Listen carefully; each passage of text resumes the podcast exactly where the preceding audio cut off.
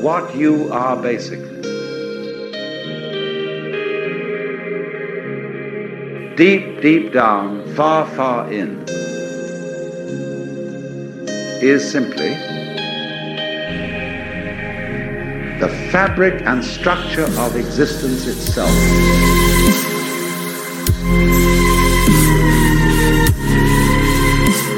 Peace for all men and women, for all men and women, for all men and women. Not merely peace in our time, peace in all time. Honestly expressing yourself.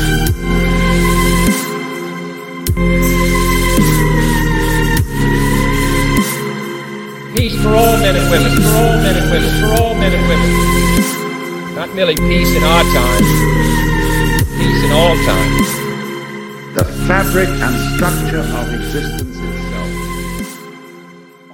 Hi everybody, welcome to the Parallel Mike Podcast. This is episode number eight, and I'm your host, Mike. So thank you for tuning in. Now, this is an unscheduled episode because I originally had another episode that was going to be for number eight. That was an interview with the great Monica Perez. I had a fantastic interview with her. In fact, it's one of the best interviews I think I've done thus far, and I was really excited to share that, but then, of course, we had the coronation. And I've been talking a lot about the coronation in the last year or so because I think this really plays into the agenda that is going on. Also, there was some big astrological symbolism that was around this, astrological events that were tied into this. And, you know, the more I thought about it, the more I thought, no, I need to do an episode specifically on this because I'm somebody who understands symbolism a lot. I've got a really good sense for it. And there was so much involved with this recent ceremony, and it is all highly relevant to this agenda that's now taking place to try and drive us all into this new world order, particularly involving the new world religion, which was a part of this ceremony, left, right, and centre. It was absolutely everywhere. Now, some people may not be aware that Prince Charles, as he used to be, King Charles now, has been argued to have been the Antichrist for a long, long time. And there's so many reasons for that, which we're going to get into in part one. So in part one, we're going to be looking at the historical evidence, all the symbology that has existed around Charles ever since his birth up until the coronation. Now, of course, the timing is absolutely perfect for King Charles to become king at this moment because we are just at the start of this Great Reset. Agenda twenty thirty is on the horizon, and we're going through this period of profound change so that he, the man who announced the Great Reset, the man who is front and centre in the environmental movement, pushing towards this Gaia worship, that he is the one that becomes the most powerful king on planet Earth at this time. Well, I don't think that's a coincidence. And I guess the point of part one is to discuss whether he was meant to be here now in the role that he is in. And you can decide yourself whether you think he is or isn't the Antichrist. But I, like I said, I don't think that's the main purpose of the episode, is to decide whether he is or isn't. It's to look at this in its symbolic realm and then decide for ourselves if this is significant. So just a disclaimer that I'm not claiming in this episode that Charles is or is not the Antichrist. What I am going to do is to explore all of the symbolism around him. And like I said, part one, we're going to take that historic look, and we're going to look at that in line with scripture. And then in part two, I do a deep dive analysis of the recent coronation. And I I think I might be the first person to do this kind of podcast where I link the two. And that analysis in the second part, well, I think that part is really going to bring it all together because we're going to go deep into the symbolism of this ceremony. And there's so much there. And it all ties right in to this agenda to take us all, not just to a one world government, but as you're going to find out, a one world religion, where at some point, some avatar, some new savior figure is going to come forward and claim to be the reincarnation of either Christ or potentially all of the different avatars together. So this one is going to help you prepare yourself psychologically for what might be coming next. And like I said, as we go into that ceremony, there was so much deeply encoded into that ceremony that I'm going to draw out, and then I'm going to tie it into some different quotes, some different previous books and ideas that were put forth predicting this exact thing that we are living through now happening. So members, you're going to take an awful lot from that. If you want to listen to part two, having heard part one, then please head over to parallel mike dot com and join us. It'd be fantastic to have you there. But I'm going to leave it there for the introduction because, like I said, this is a huge episode. I put an awful lot of research into this one, and I think you're going to absolutely love it. So without further ado, let's get on with the show. Thank you for listening. And of course, I will see you in the next one. Okay, everybody, let's get started with part one, where we're going to be exploring Prince Charles, or King Charles as he now is, as being the Antichrist. And there's been an awful lot of work done on this in the past. We're going to look at some books from Tim Cohen, who wrote the book The Antichrist and a Cup of Tea, where he laid out this kind of historical perspective. I'm going to be drawing on that because there's some really important elements, but I'm going to be adding a lot to it as well, because rather than just look at King Charles as being the supposed Antichrist, what I really want to do in today's episode is to tie it together with what is happening right now, this push towards this one world order, and particularly why I think Charles is almost definitely, he certainly is, going to be somebody who brings together the religions. So let's get started. So why is the Antichrist so important? Why is that so important to all of this that's happening in the world right now? I'm going to begin with a quote here. The Antichrist and his denials of God's eternal truth are explicitly mentioned just four times in the Bible, in only two epistles, First John and John seven. Nevertheless, the biblical identity of the coming Antichrist is a subject that has fascinated both Christians and non-Christians alike for nearly two millennia. Unfortunately, this fascination has often led to unwarranted speculation. The Antichrist, when he takes his role, will not be easy to spot.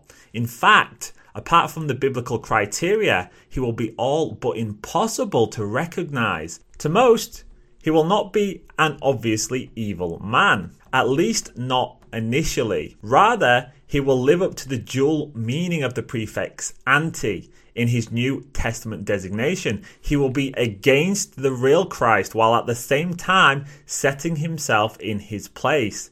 To set himself in the Messiah's place, the anti-Messiah must ultimately be able to convince the unregenerative world that he is the Messiah for all peoples and all religions. So that quote really encapsulates what I want to get across in today's episode when we're looking at all this symbolism, when we're looking at all of this deep encoding of myth and theology, that what the Antichrist is going to try and do is to become the Messiah for all peoples and all religions. Now, this is something that has been discussed time and time again throughout history, but particularly over the early part of the nineteen hundreds. Back then, society was absolutely filled with esotericism, occultism. You know, this was absolutely everywhere. That's why you know the names of people like Anton LaVey, Aleister Crowley, Alice Bailey. All of these people were deeply tied in with the elites, and the elites were openly practicing esotericism and occultism. And of course, the reason why they were doing all that openly is because society was really a two-tier society. You had all of the people at the bottom, the workers, and then you had all of the elites. And nobody at the bottom knew what was happening at the top. We didn't have the internet. We didn't have access to decent libraries. So really, we know about this purely because history has opened the door to what was happening in the past. We can look back now and find all this out. But of course, in the modern era, it's had to go underground. And the reason for that is because we have access to information. So they've had to go back underground. But at the first part of the nineteen hundreds, this stuff was written about. There was tons of books on esotericism and the coming of the Christ. And a key book that I wanted to mention is The Reappearance of Christ by Alice Bailey.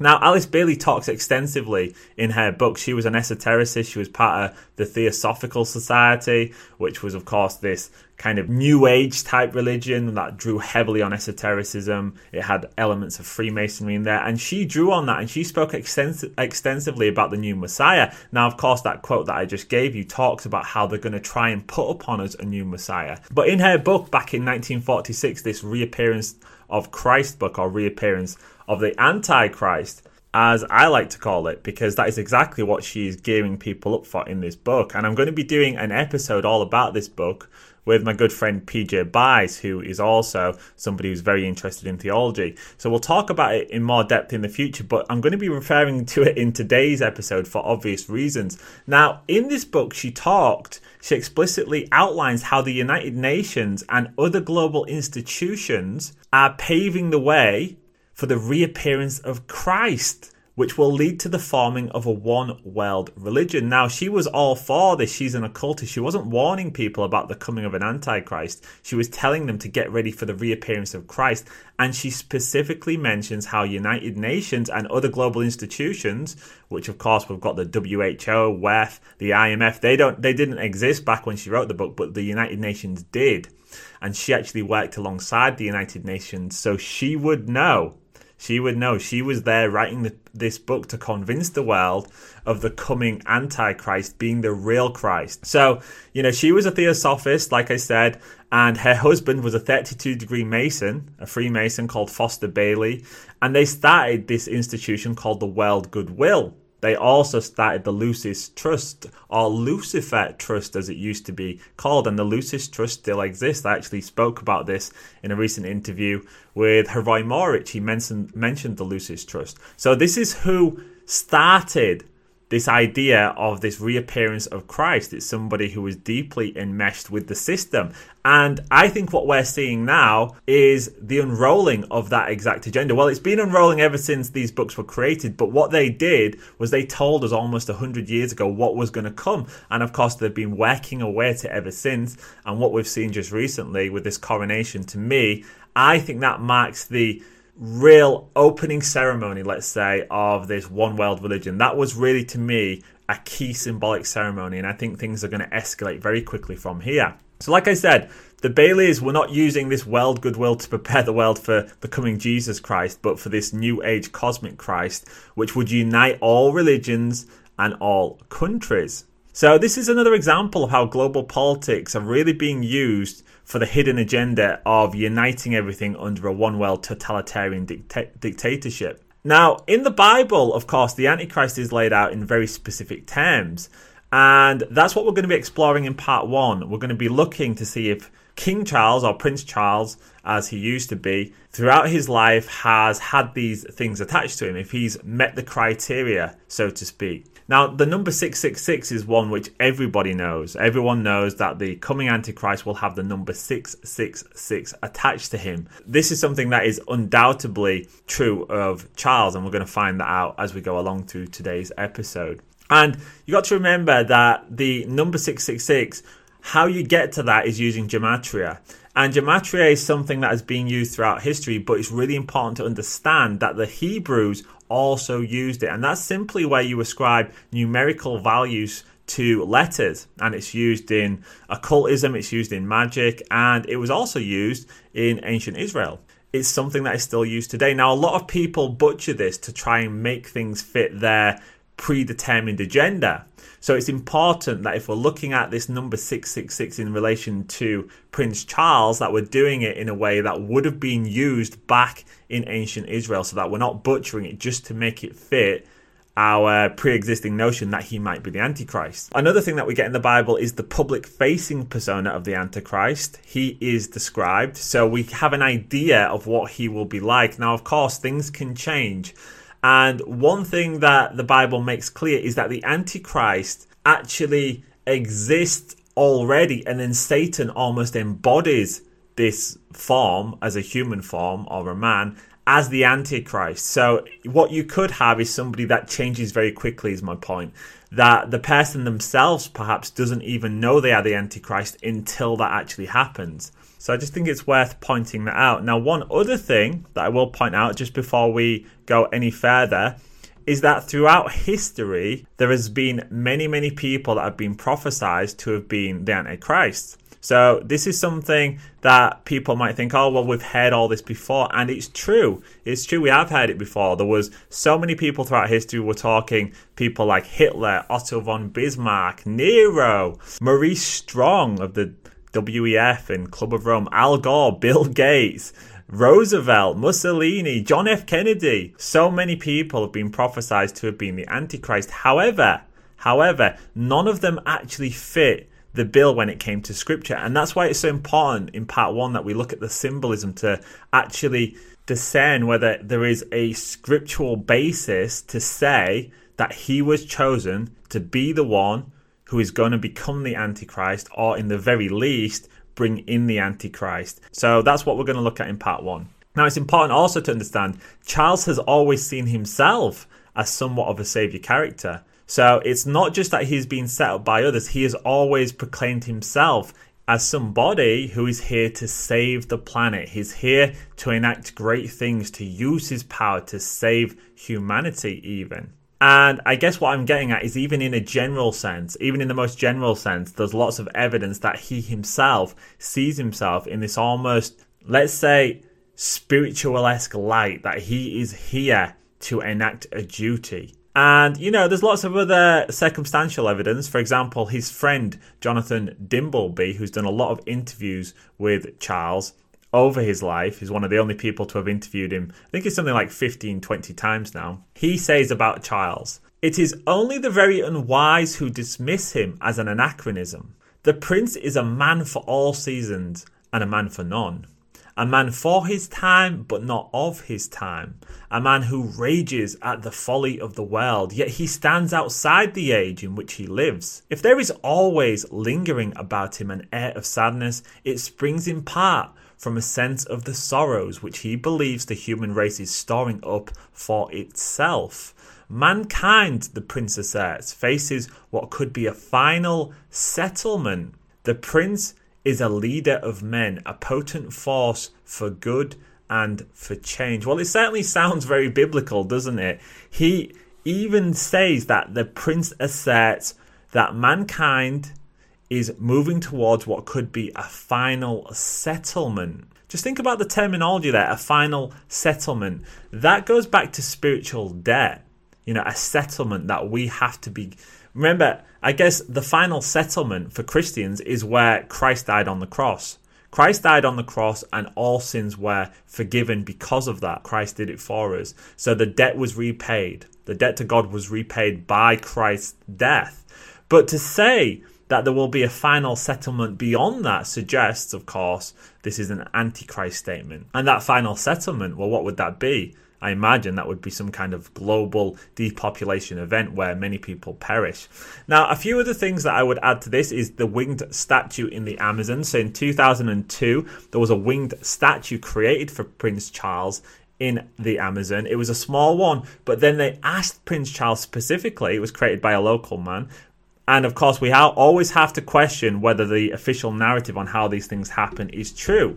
I don't think Prince Charles is going to create a winged statue of himself in the Amazon publicly and say, "Oh yes, that's exactly what I did," because no one would want to admit to that. He has to come across as somebody who is self-effacing and modest. But anyhow, the story is a winged statue of him was made in the Amazon and it was entitled Charles, Saviour of the World. Now, they wanted to do a life-size, a life-size statue. The original one was a small one. And they had to get official permission from Charles himself. And of course, he said yes. Now, I don't know if that statue was ever made, but it's certainly something that is quite biblical. There was angel wings. Now, is that the wings of an angel from God? That is positive, or is it negative? Is it an antichrist? Is it the Lucifer who fall from heaven? Well, that's for us to decide. Of course, we know recently he has asked for the Terra Carta. The Terra Carta is essentially giving the rights that man used to have to nature. So it's putting nature above man. Now, that's going to be absolutely critical in part two when we look at Gaia worship, but it's going to come to the fore again and again in part one. Very importantly, he was the man who announced the Great Reset. Before the book was ever released, it was King Charles, or Prince Charles as he was back then, who was chosen. He was the chosen one to announce the Great Reset. Now, the Great Reset, of course, is just the frontrunner to one world government and one world religion. That's what it's about. It's the complete and total transformation of the world using existential crisis. So he's the leading figurehead in all of that. He's the leading figurehead in the environmental movement, which again is about existential crisis needing one world solutions. I guess what we're getting at here is he certainly fits the bill in terms of his role. So we're going to discuss more about this in part two when it comes to the ceremony. Okay, so I've got another quote for you all now, and this is from a book by David Hunt called Global Peace and the Rise of the Antichrist. Somewhere at this very moment, the Antichrist is almost certainly alive, biding his time, awaiting his cue. Already a mature man, he is probably active in politics, perhaps even an admired world leader. He could be of great wealth and behind-the-scenes influence, or a sports hero. Somewhere he is being meticulously groomed. Even so, benevolence, prudence, integrity and principle mark his circumspect public behaviour. Certainly he seems no more evil than the accepted norm in today's immoral society. It may be that to this point in his life he is still convinced that his motives are altogether pure and unselfish. The Antichrist is so driven by his dream to rule, yes, perhaps in his own eyes, to save the world, that he will pay any price, even satanic possession, to make his mark in history. But Hollywood caricatures play into the hands of the real Antichrist, since no suspicion will rest upon this one whose admirable qualities so well conceal his dark designs. He will oppose Christ while pretending to be Christ. In fact, he will be the closest counterfeit of Christ that Satan can produce. Completely deceived by this brazen masquerade, the world will hail him as the deliverer. And right there is where the plot thickens. If the Antichrist will indeed pretend to be the Christ, then his followers must be Christians. The world must be primed both religiously and politically to embrace the Antichrist when he suddenly rises to power. If Christianity is to be the official world religion, which must be the case if the Antichrist claims to be the Christ, this is something that I dispute, not necessarily does it have to be that, then it must become broad enough to accommodate all of the world's faith. Now that is the key part, and in part two, you will understand exactly why that is. As for the political climate, the world must be united in the twin causes of global peace and ecological rescue when this man appears.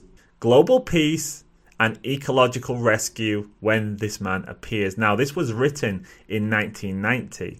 So I guess what I'm getting at here is that this goes back a long way. People were predicting exactly what is happening now a long way. And they were predicting that a man would come forward who would be front and centre in the environmental movement, in the global institutions, but he would also be a man of great power, great wealth, and somebody who saw himself as somewhat of a saviour. That would be the man who was primed. Now, that man would also have been groomed throughout his life to have been that person at this specific time right now. So remember, this goes back a long way. That quote that I just read you was nineteen ninety, but we know the Club of Rome were planning this back in the nineteen sixties, the W E F, the Limits to Growth. Alice Bailey was writing about this back in the nineteen twenties, and she was involved with the United Nations. Before the building blocks were being put into place with the Royal Societies, remember that as well, this has been going on a long, long way. So it's important to understand there's a clear continuum over the past one hundred years. This has always been the plan. These international institutions, the environmental crises, the falling away from God, and the replacement of Jesus Christ with a new avatar. Of course, they've had to corrupt the minds of men and women, destroy morality, destroy relationships between the sexes, and divide society along every which line possible to get us to this broken state where we can be manipulated into accepting what is about to come next. And like I said, this goes back to Alice Bailey and the mystery traditions and their agenda to bring in this one world religion. Okay, and one final quote before we move on to the next section is, Satan's goal is to pervert the conscience to such an extent that his lie is embraced as God's truth. Far from desiring to destroy all religion, Satan seeks to be the leader of a false religion whose adherents unknowingly worship him. And of course, that false religion, as we have seen, must be a perverted form of Christianity. Okay, so in case no one has been awake the last few years, Satanism has, of course, exploded. It has gone mainstream, and most people have no idea that they are unknowingly worshipping Satan already. So what I want to get across is that people are already there. That is happening with the L G B T Q I plus agenda, you know, over the last thirty years, but particularly over the past decade, and especially since twenty twenty, something big changed there. You know, that was a huge event, and that changed things. Things have gone much, much quicker since then. So this ritualistic kind of Satanism is not what I'm talking about, not the things that people practice behind closed doors. I'm talking about this open Satanism that is happening in the lives of everyday people, where they are actually harming children. They're harming children, which is what Satan wants to do. They are promoting things that will hurt children, that will even end the life of children. Of course, the injections, how many people took their children to get injected, and those children went on to die. That's a form of child sacrifice. But the people are doing it unknowingly. If they knew what they were doing was actually Satanistic, they would be disgusted by it. But of course, it's not delivered that way. It's delivered under ideology. Now, the real Satanists, of course, know what they're doing. But the trick here is to get people to become satanic whilst believing that they are doing something moral and good, whilst believing that they are serving whoever they see as their God. Could be Christ. Maybe they don't practice, but they all have, we all in our heart, deep down, have some kind of affinity for God, because we come from God. So people all have that, and they all like to think that they're doing something moral. But like I said, it's mainstream now. Since COVID six six six, the L G B T Q plus agenda, and of course in the media, Hollywood, music, and fashion. We saw the Balenciaga uh, debacle recently. Satanism is mainstream, but people don't know that that is what they're consuming, listening to, watching, and enacting in their personal lives also. So the Antichrist won't even pretend to be Jesus in many ways. It could be just somebody that says they have this kind of Christ spirit. And that's exactly what Alice Bailey talks about. She talks about this idea of a Christ consciousness, the coming together of all religions under a returning saviour. Now, personally, I don't think this is going to be straightforward at all. It's not going to be as straightforward as people like to think. It's going to be very complex. There will be a massive trick pulled on the populace. So it could be a massive crisis, and all these kind of seemingly unrelated events are happening all across the world. And at the end of all of this period of turmoil and chaos, where all of this crisis is happening, somebody will seemingly fall into a role where they now have to assume some kind of leadership position, and everyone will think that it happened completely from the ground up and organically. There was no string pulling at all, and that's how it has to happen to deceive everyone at once. You know, it has to happen that way so that Buddhists and Christians and Jews and even pagans, that they might all see this person as somebody who represents peace again, that's going to bring us all together. So all of these disputing world religions will then become unified, and this person will be seen as a spiritual master, somebody of intrigue. And it's not inconceivable that at some point in his ascent to power, he declares himself as having Christ consciousness or some kind of supernatural ability. So that, I think that's how it's going to work, but it'll be very, very complex. Now, I've got a fantastic quote here from a book by Gary H. Carr. And I, I'm well aware that we haven't even got to Prince Charles yet, but I need to give you this foreknowledge so that you can understand when we actually talk about the symbolism and the ceremony that just took place. You need to have this foreknowledge to understand what was happening. And like I said, this goes back hundreds of years, and I'm giving you quotes specifically from books that were released a long, long time ago. We're talking fifty years or one hundred years, so that you can see that continuum and that you can understand the agenda that was in play all along. That's absolutely critical. Okay, so here's a quote from the book, En Route to Global Occupation, and this was again written in the early nineties.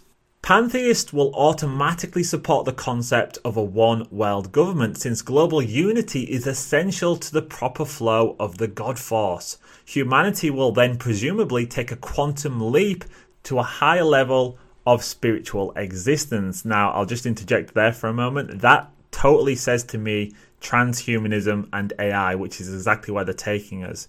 Once they have these devices in people, they will be able to create those mystical experiences in a much more thorough way. So I just wanted to add that in, because this transhuman element is absolutely key. That could be the thing that enables people to start feeling these spiritual uh, ideas and thoughts and emotions once more. That could be used as part of this.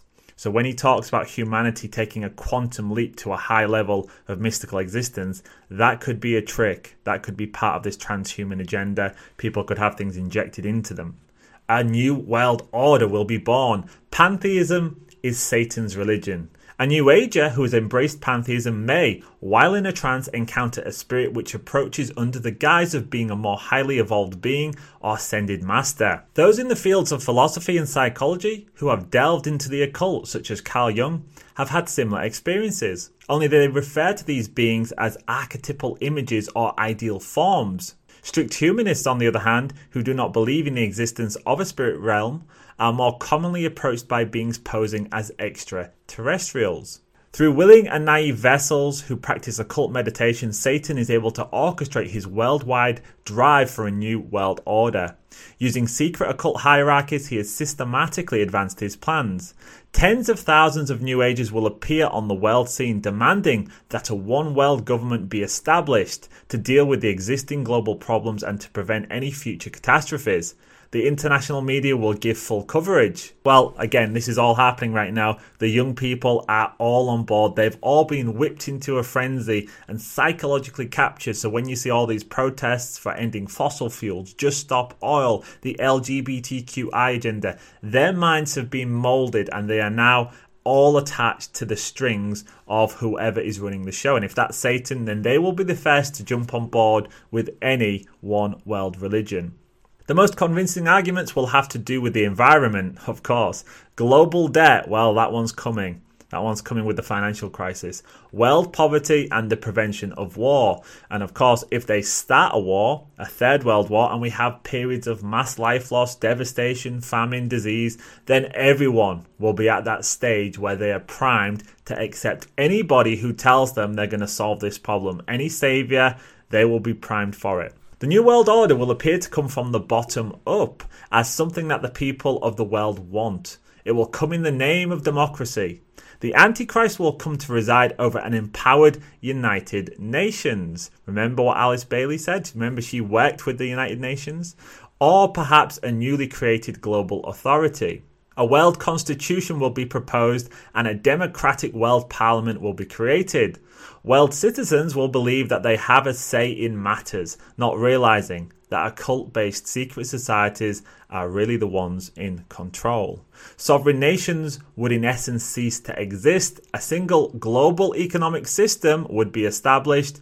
Any real authority would now rest with an international, an international body controlled by Satan himself. Well, all of those things are exactly where we are today. What is it that Klaus Schwab himself said after COVID?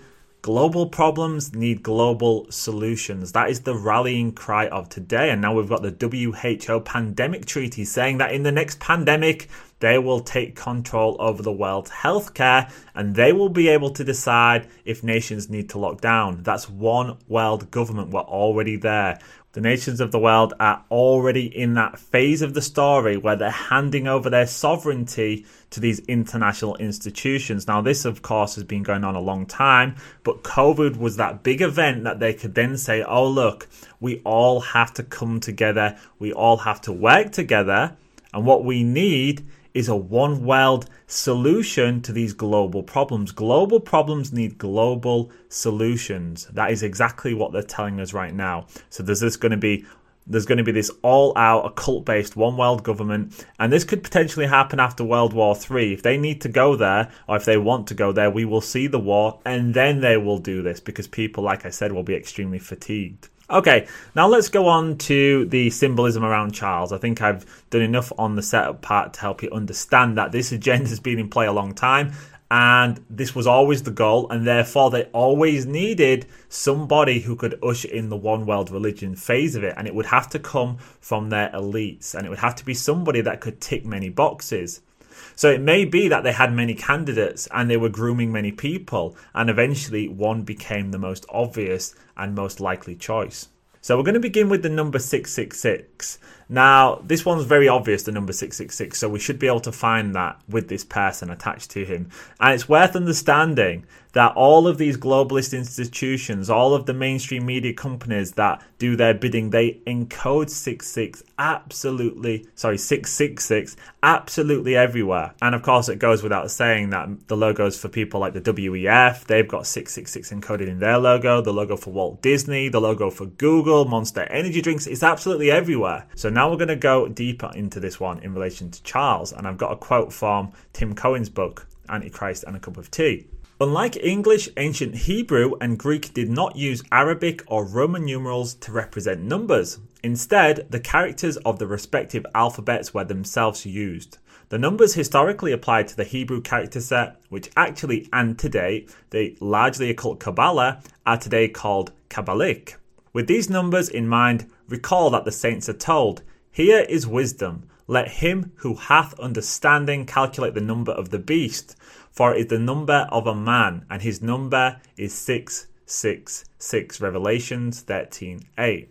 Despite arguments to the contrary, there is no compelling reason biblically or otherwise to believe that a correct identification of the Antichrist through a proper calculation of his name, as spoken of in Revelations, cannot precede the start of the tribulation period. In fact, if Prince Charles, now King Charles, is the Antichrist, then this has already been accomplished. The title given to Charles, Prince Charles of Wales, which is the prince's common name and title, in the same form, for example, as Messiah Jesus of Nazareth, unlike a manipulated or even contrived name or title such as Pope, Caesar of Rome, the prince's real-life title not only calculates to six hundred sixty-six, six six six, using the Kabbalic numbers, but it does so in more than one language. It does so in English also.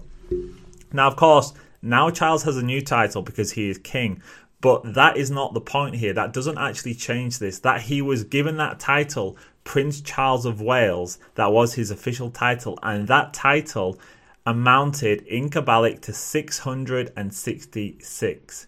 So of course, when he transitions from prince to king, that could mean, that could be symbolic that he has now become that which he was destined to be, as we will talk about further when we look at the heraldry on his actual shield. So we know that numerology and gematria, for example, is absolutely key. We see numerical encoding everywhere. For all of these global false flag events, there is always numerology and gematria attached to it. So it's very important to them. So therefore, we should see in the Antichrist, if that is Charles, we should see six six six in his name and in his life, repeating again and again. And of course, like I just said, his title, Prince Charles of Wales, had six six six encoded within it. Now, of course, what makes that really important is, like I said, it's using the actual system of gematria that would have been used back when the New Testament was written.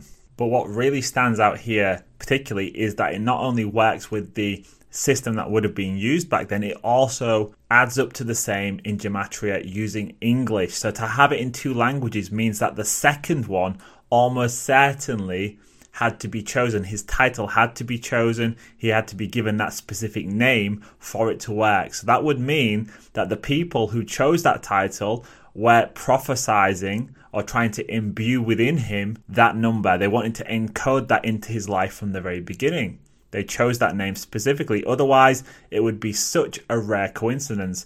And it would be something that we never saw again. If it was a coincidence, the six six six would then cease. So you could say, okay, well, it was in his name, but we never saw it again. There was no other symbolism attached. There was no other criteria met. But that simply is not the case. So I'm going to tell you about two more extremely important encodings of six six six relating to Charles that we must look at. The first is a highly significant moment, which is when Charles announced the Great Reset. Like I said, he was the person.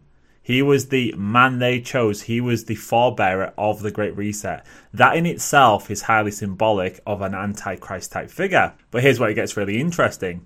When he did that, he stood before a very well designed logo And this logo was based on one of his own signals, which is the three-feather sign, which was attached to him as Prince of Wales, and it has three ostrich feathers, so this is one of his symbols, but it was designed and stylized specifically for this event. Now, the way they did this was rather than use the three feathers, which would be the normal thing to do, you'd just take the feather design, they actually redesigned the feathers with lines. So they created them out of lines, and they did one coming out of his left shoulder, one coming out of him from the top, and one coming out of his right shoulder.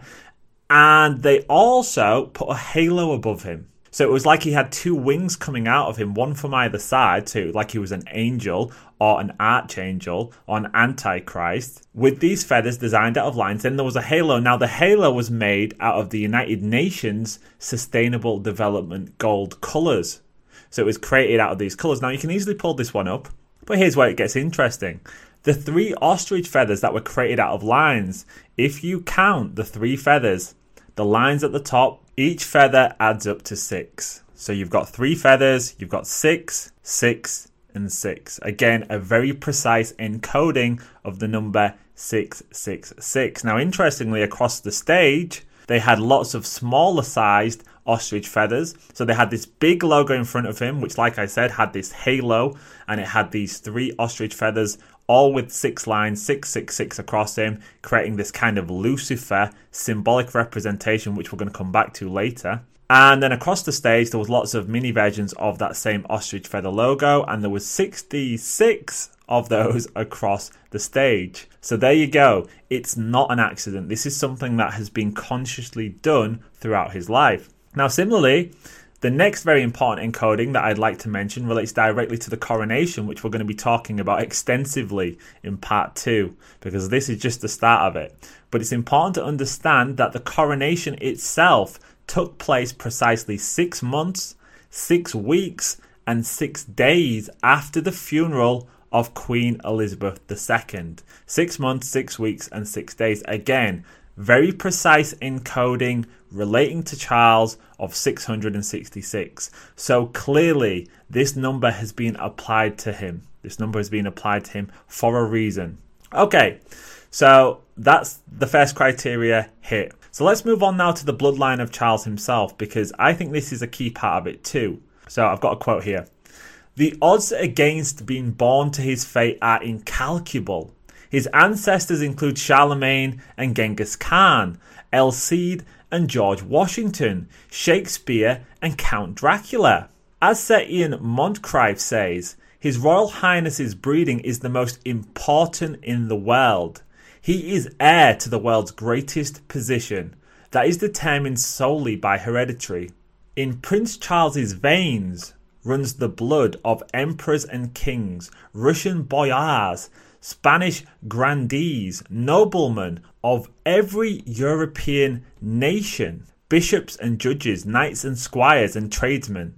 Prince Charles is cousin or nephew in varying degrees of all six wives of Henry the Eighth. He has many descendants from the royal houses of Scotland, France, Germany, Austria, Denmark, Greece, Sweden, Norway, Spain, Portugal, Russia, and the Netherlands. Many of his ancestors died bloodily, in battle or by the axe. Moreover, he descends many times over from Llewellyn the Great, Prince of Wales, and all Welsh kings and princes by way of Hywel Dda back to Cneda, and old King Coel himself.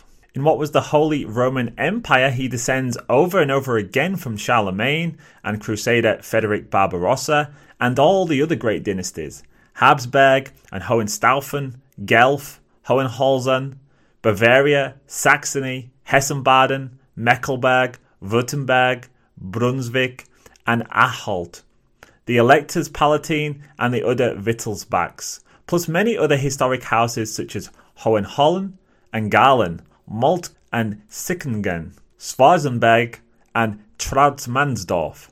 Otto the Great and Philip of Hesse were his direct forefathers. Frederick the Great and Emperor Charles the Fifth were his ancestral uncles. In Italy, his forefathers include Dukes of Savoy and the Emperor Frederick the Second, Stupor Mundi, and the medieval kings of Sicily, and also the Orsini of Rome. Pope Nicholas the Third was his ancestral uncle.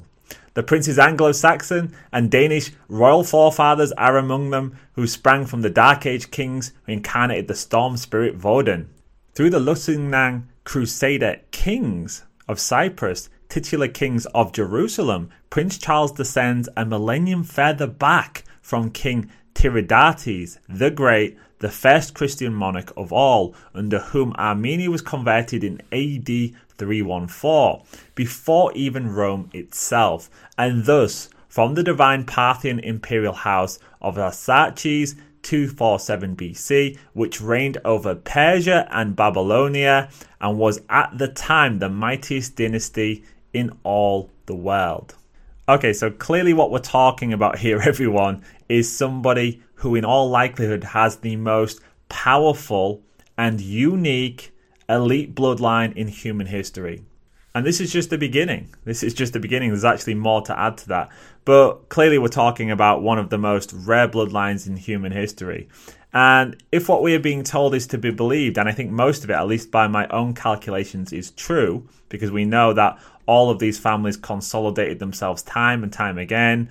In fact, their entire goal was to consolidate wealth and power through the bloodline. So it was to just keep making those bloodlines stronger and stronger and stronger by marrying into other elite bloodlines to consolidate themselves. So, for example, Queen Elizabeth, who was married, as we know, to Prince Philip, the man who wanted to come back as a deadly virus to kill us all, well, she shared with him the great, great grandmother. So they had the same family. That's how it works.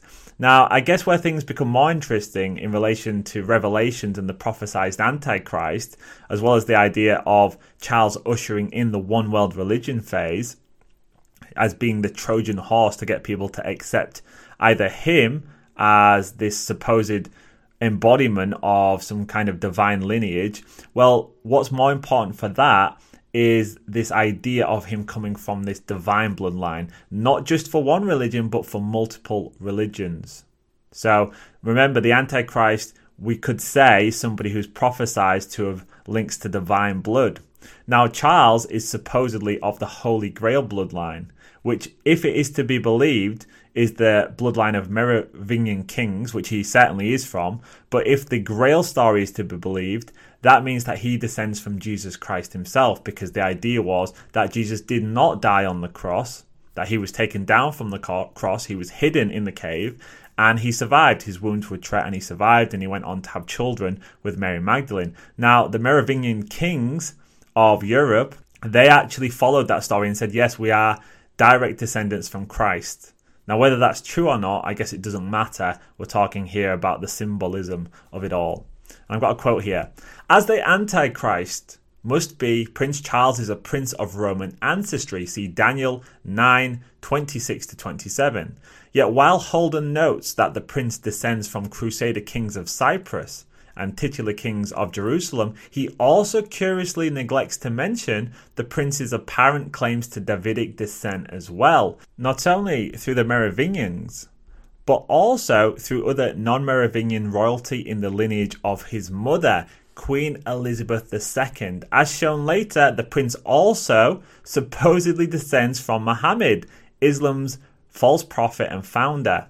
So here's where it gets really interesting. So King Charles, or Prince Charles as he used to be, can also claim to be the direct descent of King David through his mother, Queen Elizabeth. Now, if you look at Queen Elizabeth's lineage, it's very clear that this is true, or at least the story is true. They've got the story to say that that is true. Whether it is actually true, I don't know. I wasn't around. But they claim this, and it has been claimed for many years. And as we get to the ceremony part, I'm going to blow you away with just how much symbolism was there to show this, to show that they are the heir to the throne of David, and therefore King Charles is the saviour for the Jewish people. He would be that because he is from the bloodline of David.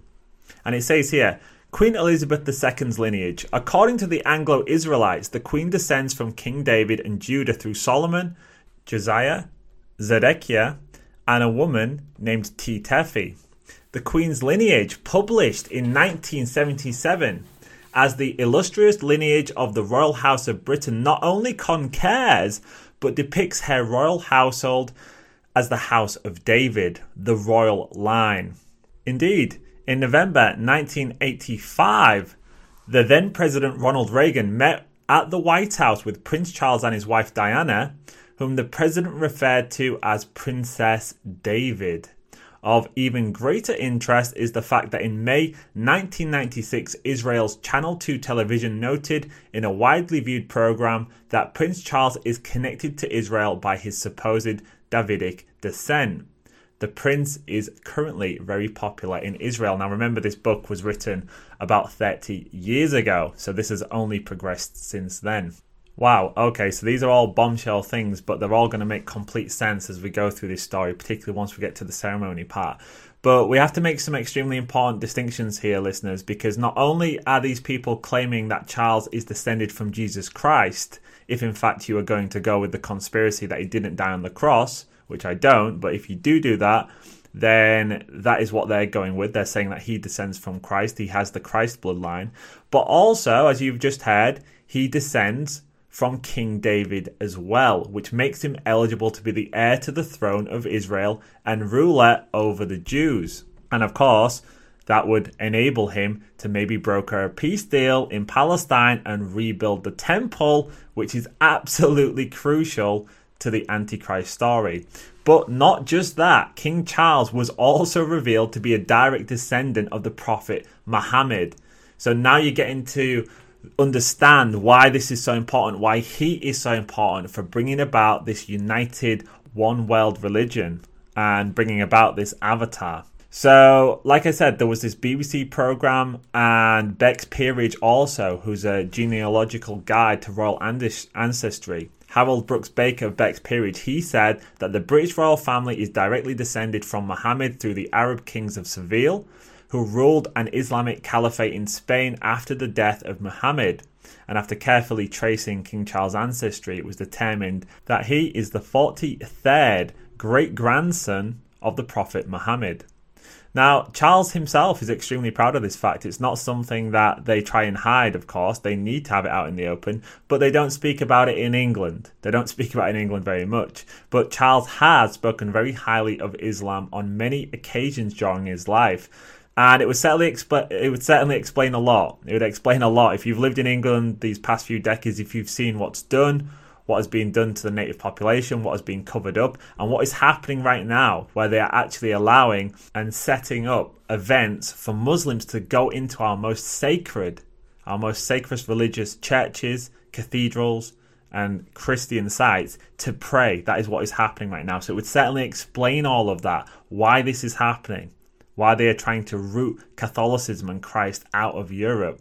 So, like I said, Charles has been very proud of that. And one final piece of evidence I'd add to this is in nineteen ninety-six, the Grand Mufti of Cyprus, he even claimed that Charles the Third was secretly a Muslim. He actually said in an interview, "Did you know that Prince Charles converted to Islam? Yes, he is a Muslim. I can't say any more, but it happened in Turkey. Oh yes, he converted all right," the late Nazim al-Haqqani said. Now, whether that's true or not, I don't know, but it certainly could be true. He could have done that to help add that string to his bow for this multi-religion future. But irrespective of that, what we have here is a man who is able to claim descendancy from the world's three major religions' spiritual teachers, their prophets. And, of course, those religions all have a prophecy of the return of a prophet, the return of a Messiah, the return of their chosen one. And Prince Charles descends from every one of them. Now, in light of what we have already discussed about the mechanism the Antichrist is going to use to unite the world religions and claim to be the prophesied return of prophet or God, this is all extremely important, because whether you believe the claims of bloodline or not, there is nobody else on earth who can make such claims and have all the other key elements involved beyond Charles and his heir. So I'm talking about all those other royal lineages. We're talking thousands and thousands of people. Every single royal line on planet Earth appears to go back to Charles in one way or another. There's nobody else who has that. Similarly, there is nobody else who is in this position right now that Charles is in. Of course, what makes this even more compelling is the fact that he is the man who announced the Great Reset. He is the one who is heading what I would say is an embryonic form of a one world religion, which is based on environmental fundamentalism.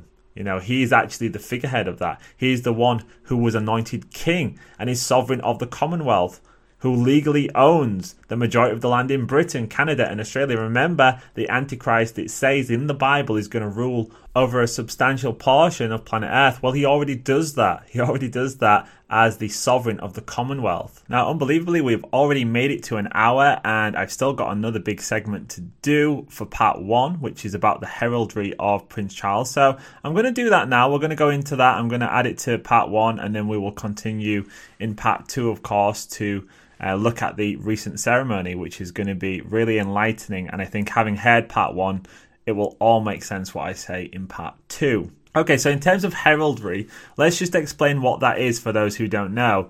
It's actually, I'd say, an early form of occultism and programming. And it's imbued, heraldry is imbued with a sense of des- destiny. So heraldry is the symbols and signs that were attached to people to show who they are and what they're about. That's essentially what it is. And knights used to have them on their shields. So it would be the coat of arms that the knight had. And this system of heraldry would be where you had these coat of arms and these symbols. And it would represent, like I said, what the person was about and what the family was about. And this was really, really popular in the early twelfth century, thirteenth century. And then, of course, it continued on ever since. And it was really popular specifically in Great Britain, but it has now extended across all of Europe as well. So I've got a quote here, and it says, "Heraldry is the use of inherited coats of arms and other symbols to show personal identity and family lineage. It began in the mid-twelfth century C E battlefield as an easy means to identify medieval royalty and princes who were otherwise unrecognizable beneath their armor. By the thirteenth century C E, the practice had spread to nobles and knights who began to take pride in bearing the colours and arms of their family predecessors. Shields and tunics were particularly good places to display such images. Images like lions, eagles, crosses, shields and other geometric forms. As more and more knights employed coats of arms, they had to become more sophisticated to differentiate them between one another, and the use of heraldry even spread to institutions such as universities, guilds, and towns." So it's really important to understand, everyone, that there is a deep symbolic significance amongst elite families to their coat of arms and their heraldry. This isn't something that is coincidental. It's not something that is minor. It's something that they take great pride in. And of course, for a royal family, it's even more important because they express themselves through their heraldry. This tells people who they are and what they're about. It also shows people who owns what. So they would put their signs and symbols everywhere to say, this is ours, this is ours, and if you mess with us, you're going to get in trouble. So there'd be elements on there that were aggressive. You know, it's essentially like wearing a Facebook profile, you know, or you might say today, your Instagram account. That's what it was about. It was about showing exactly who you are and what you're about. So anything that's on the coat of arms or involved with heraldry has been designed to the nth degree. And it's very important to understand that there is nothing on there by accident. There is nothing on there that hasn't been thoroughly thought over and gone through in terms of its symbolic meaning, its occult meaning, its religious symbolism. Every single part of a heraldic shield or coat of arms will tell you exactly what they wanted to tell you, and it will be deeply encoded within it. Heraldry employs an extensive range of specific vocabulary so that coats of arms may be precisely described in words. A blazon, the shield known as the field or ground, is divided into specific areas, such as the top, the chief, the middle, the feast, the bottom, the base. The right side of the shield is the dexter and the left side is the sinister. This, however, is inverted to somebody looking up on the shield because the right and left are from the viewpoint of somebody holding the shield from behind, as in battle. The colours used in a shield are known as tinctures and have their own particular heraldic names. These colours used in medieval times were generally limited to gold or yellow, silver, argent, red, gules, black, sable, green, vert, purple, purpure. Green and purple were less commonly used than the others, whilst in the fifteenth century C E, mulberry or murrey and orange, tenay, were added to the list. An alternative background to colour was fairs, that is, designs which resemble the fairs which were commonly used in medieval aristocratic clothing. The two most popular were ermine from the stoat, with many small black tips, and vair from the squirrel, which was represented by various white and blue patterns. Another popular form of identity on shields was to use animate charges, aka birds and animals, or inanimate charges, which would be everyday objects like spears, hammers and axes. Monsters from mythology generally only appeared on arms after the medieval period, and the description of a coat of arms had to be precise so that artists could reproduce them without a more expensive visual source. Now, you've got to remember, everyone, also the etymology of the word herald. A herald is a messenger. A messenger is somebody who proclaims important news, or a harbinger who gives a sign or an indication of something to come. So when we talk about heraldry and the heraldry of Prince Charles, now King Charles, what we're talking about is a harbinger. It was there to tell us what he would become. It was to give us signs, symbols of what was going to come in the future. Now that's absolutely critical. So looking at the King Charles coat of arms, and it would really help if you got this one up in front of you. I'm going to attach it to the episode also. So if you go to parallel mike dot com and click on this episode, you'll be able to find the image that I'm going to put up. But I'm going to explain it to you anyways. But what we're going to essentially get at here is the revelation that Charles and his heraldry, his shield, his coat of arms, encoded within it revelations and all of the prophesied beasts of Revelations. Now this is absolutely critical, because this would be the final criteria met. If we can do this, if we can show this, is the final criteria met that he was being groomed from the very beginning by somebody to be the Antichrist, or to be symbolic of the Antichrist. Okay. By the age of thirteen, Charles was granted his own heraldic achievement, or coat of arms, and at the age of nineteen, one year before his formal investiture as Prince of Wales, he was granted his own Welsh standard. Below, we will examine the symbols found on the prince's official coat of arms. Now, again, this comes from Tim Cohen's book, so this is where I'm taking this from. I've added a few bits myself, but otherwise we're talking about stuff that was identified by somebody else, and I'm just helping you understand that. So we're going to discuss this heraldry, which, like I said in that quote, it was prepared for his investiture. So that was when he was nineteen years of age, and that's really important. This was a big public ceremony where he was Uh, crowned Prince of Wales. So that's where he was given his um, title. He was given a sword. There was a ceremony. The Queen was involved. And we're going to talk about that in a second. Now, I'm going to go into another quote here, and it's going to help you to understand how the symbolism of Revelations is completed within the shield. As we shall see, the coat of arms belonging to Prince Charles of Wales comprises a literal graphic representation of the beast described in Psalm twenty-two twenty-one, Daniel seven two to twenty-four, and the Apocalypse. See Revelations twelve three, thirteen one to four. Now, just going to interject there and give you that quote from Revelations twelve three, and it says here, "And there appeared another wonder in the heaven, and behold, a great dragon, having seven heads and ten horns, and seven crowns upon his heads." Okay, so the red dragon is absolutely obvious when it comes to Charles, because if you look at his shield and his coat of arms, you can see it right there. The red dragon is on it. So if we're talking about a red dragon from Revelations, it's very obvious. It's on the shield. But you could just say, well, that's because the red dragon is symbolic of Wales, and it is, and it is, but we need to talk about that. So the red dragon, of course, in Revelations represents Satan uh, himself. That's what it represents. So the fact that it's on Charles' shield is interesting. It's very interesting. And what's really key too is that his investiture in nineteen sixty-nine is that the Queen said to Charles, "This dragon gives you your power, your authority and your right to rule." So the Queen actually said that to Prince Charles. It's recorded. You can listen to that clip online. Now, the reason that's so important, what she said, is because in Revelations it also says this: "The beast I saw was like a leopard, with the feet of a bear and the mouth of a lion. And the dragon gave the beast his power and his throne and great authority." So let's just remind us the precise wording of what the Queen said to Prince Charles upon his investiture. This dragon gives you your power, your authority or your throne, and your right to rule. And your right to rule. So let's just remind ourselves one more time of what Revelation said. The beast I saw was like a leopard with the feet of a bear, the mouth of a lion, and the dragon gave the beast his power and his throne and great authority. You know, it's almost word for word there. So it's very explicit.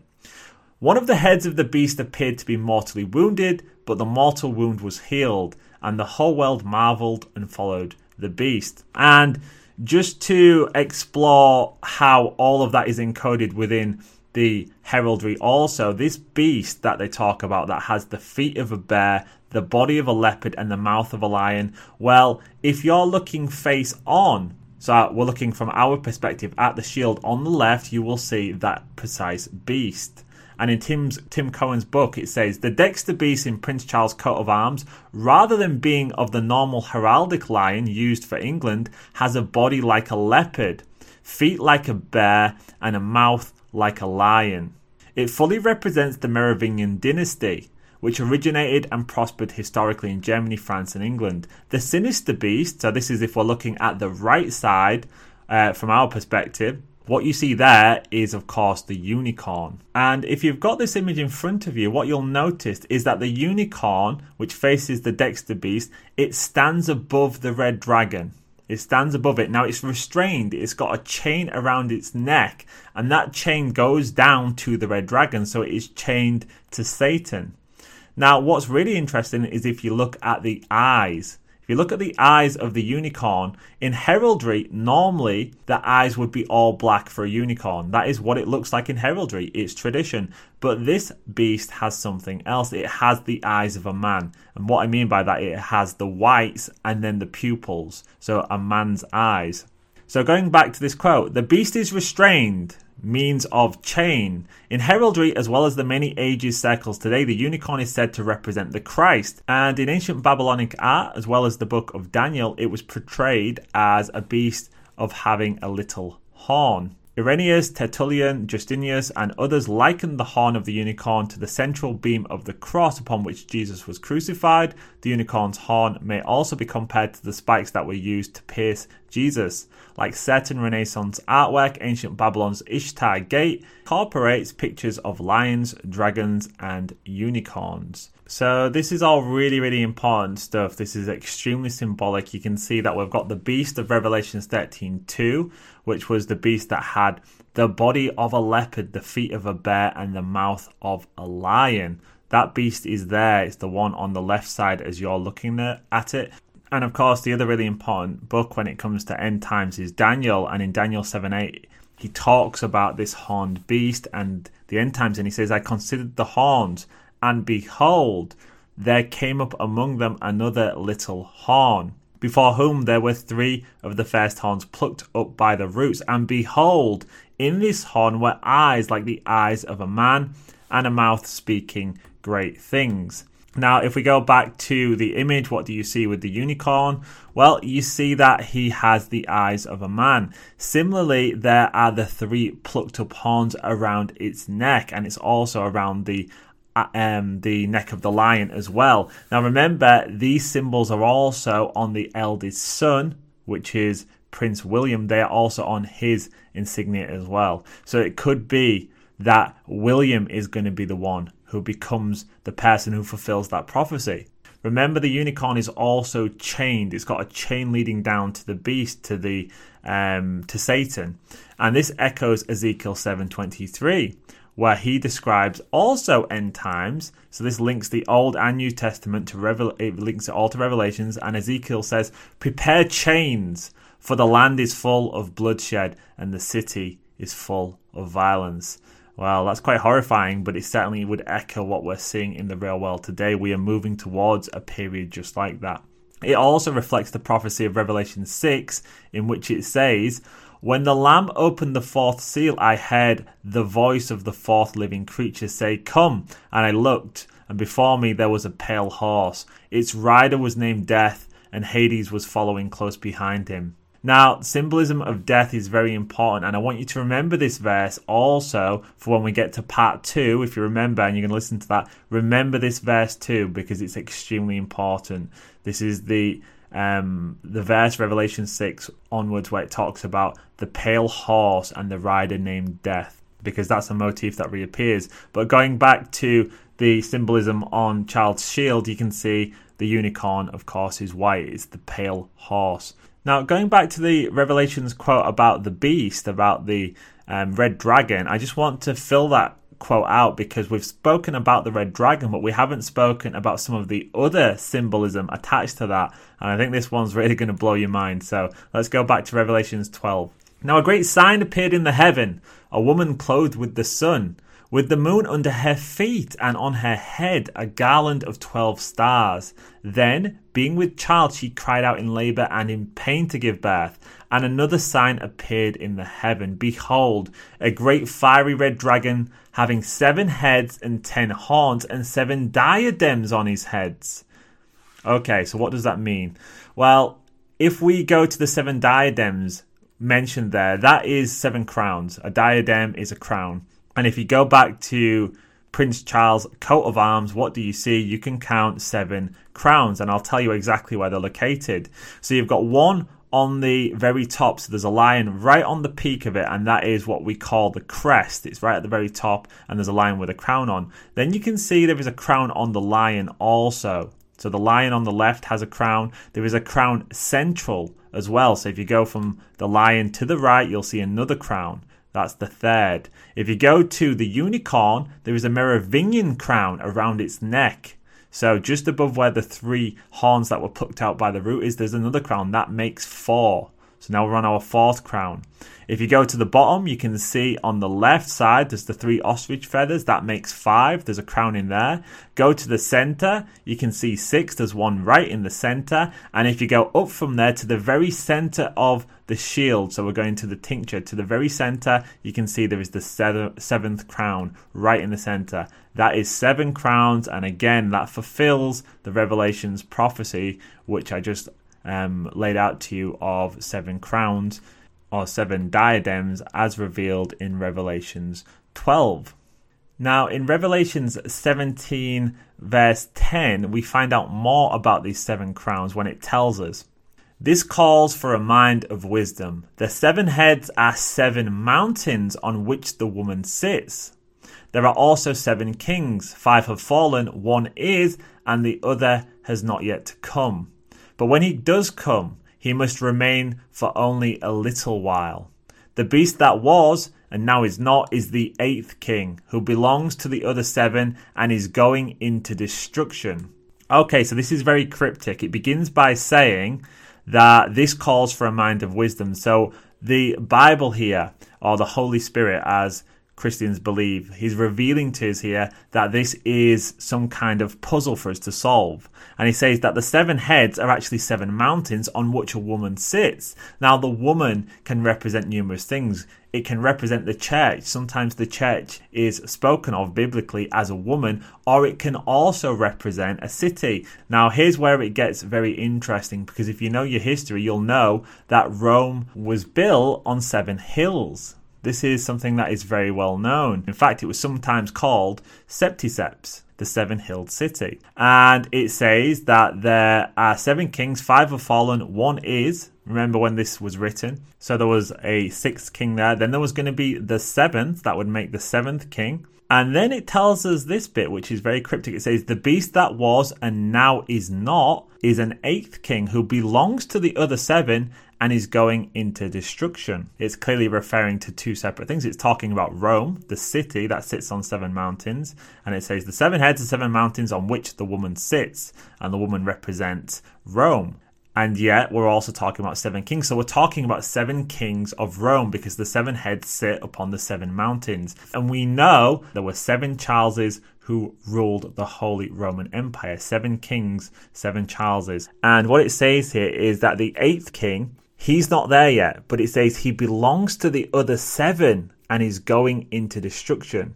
So this is the one that has yet to come. So now with King Charles being crowned, the seven kings all had the name Charles, meaning that our new King Charles will be the eighth. So that solves the puzzle. That makes him both the eighth whilst also being one of the seven. He belongs to the other seven, the Holy Roman Empire kings that were all called Charles, but he had yet to come. Well, now he is here. That's the riddle solved and the prophecy fulfilled. Now, the final thing that I wanted to add to this is Ik Dien. That is the motto on Charles's heraldry. And Ik Dien is Latin for I serve. I serve. And it's important to realize that the word serve is right under the red beast. So that's the final piece of that one. So I'm going to end part one just with a quote from an essay by Linda Kimball where she describes our current predicament. And she says the following: "The Greek atomist Epicurus is the father of contemporary scientific materialism. The principal tenet of atomism teaches that the world was not created by any deity or with any design, but came about by a chance movement of physical atoms of various sizes and magnitude that cemented together and so formed the world. The world and everything in it were not created, but instead were the accidental emergent or evolved products of a great cosmic event, an exploding cosmic egg or Big Bang that spontaneously generated animated physical matter pregnant with life from nothing.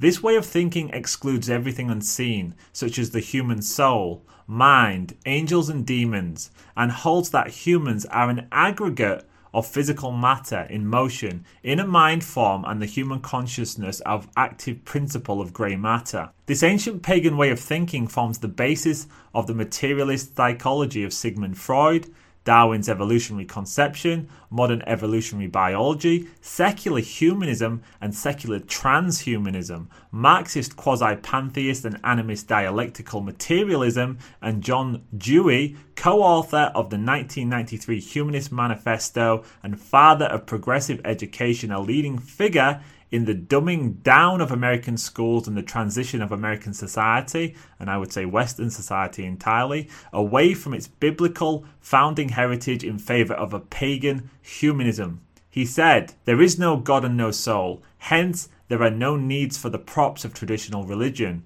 With dogma and creed excluded, then immutable, unchangeable truth is also dead and buried. There is no room for fixed natural law or permanent moral absolutes. We, of course, say that we do not believe in God and eternal morality.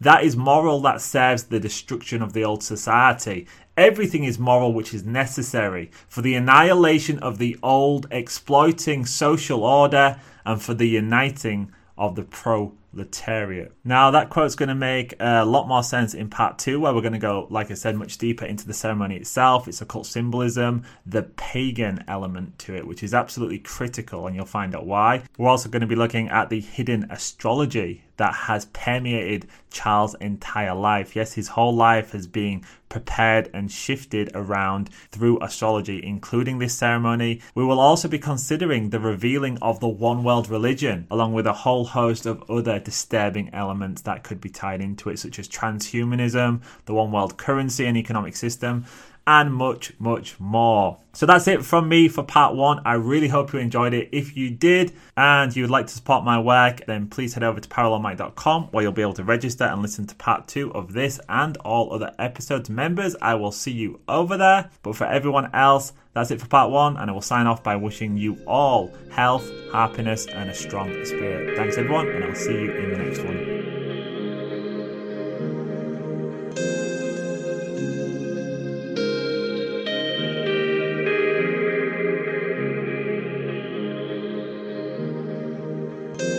What you are basically.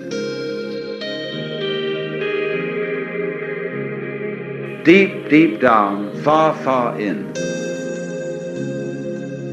is simply the fabric and structure of existence itself.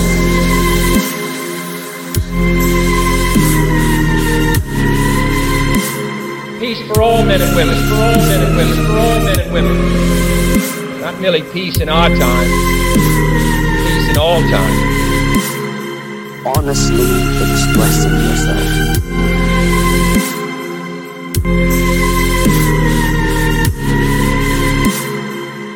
for all men and women, for all men and women, for all men and women. Not merely peace in our time, peace in all time. The fabric and structure of existence itself.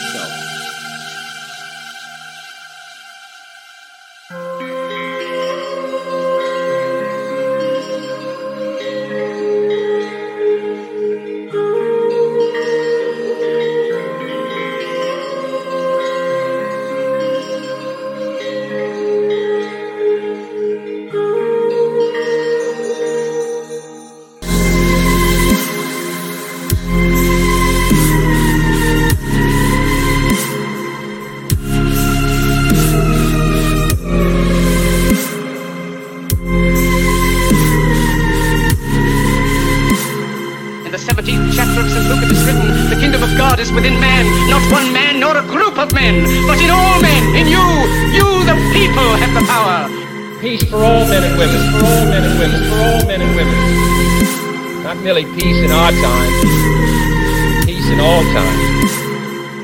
Honestly expressing yourself. Peace for all men and women, for all men and women, for all men and women. Not merely peace in our time, peace in all time. The fabric and structure of existence itself. Peace for all men and women, for all men and women, for all men and women. Not merely peace in our time, peace in all time.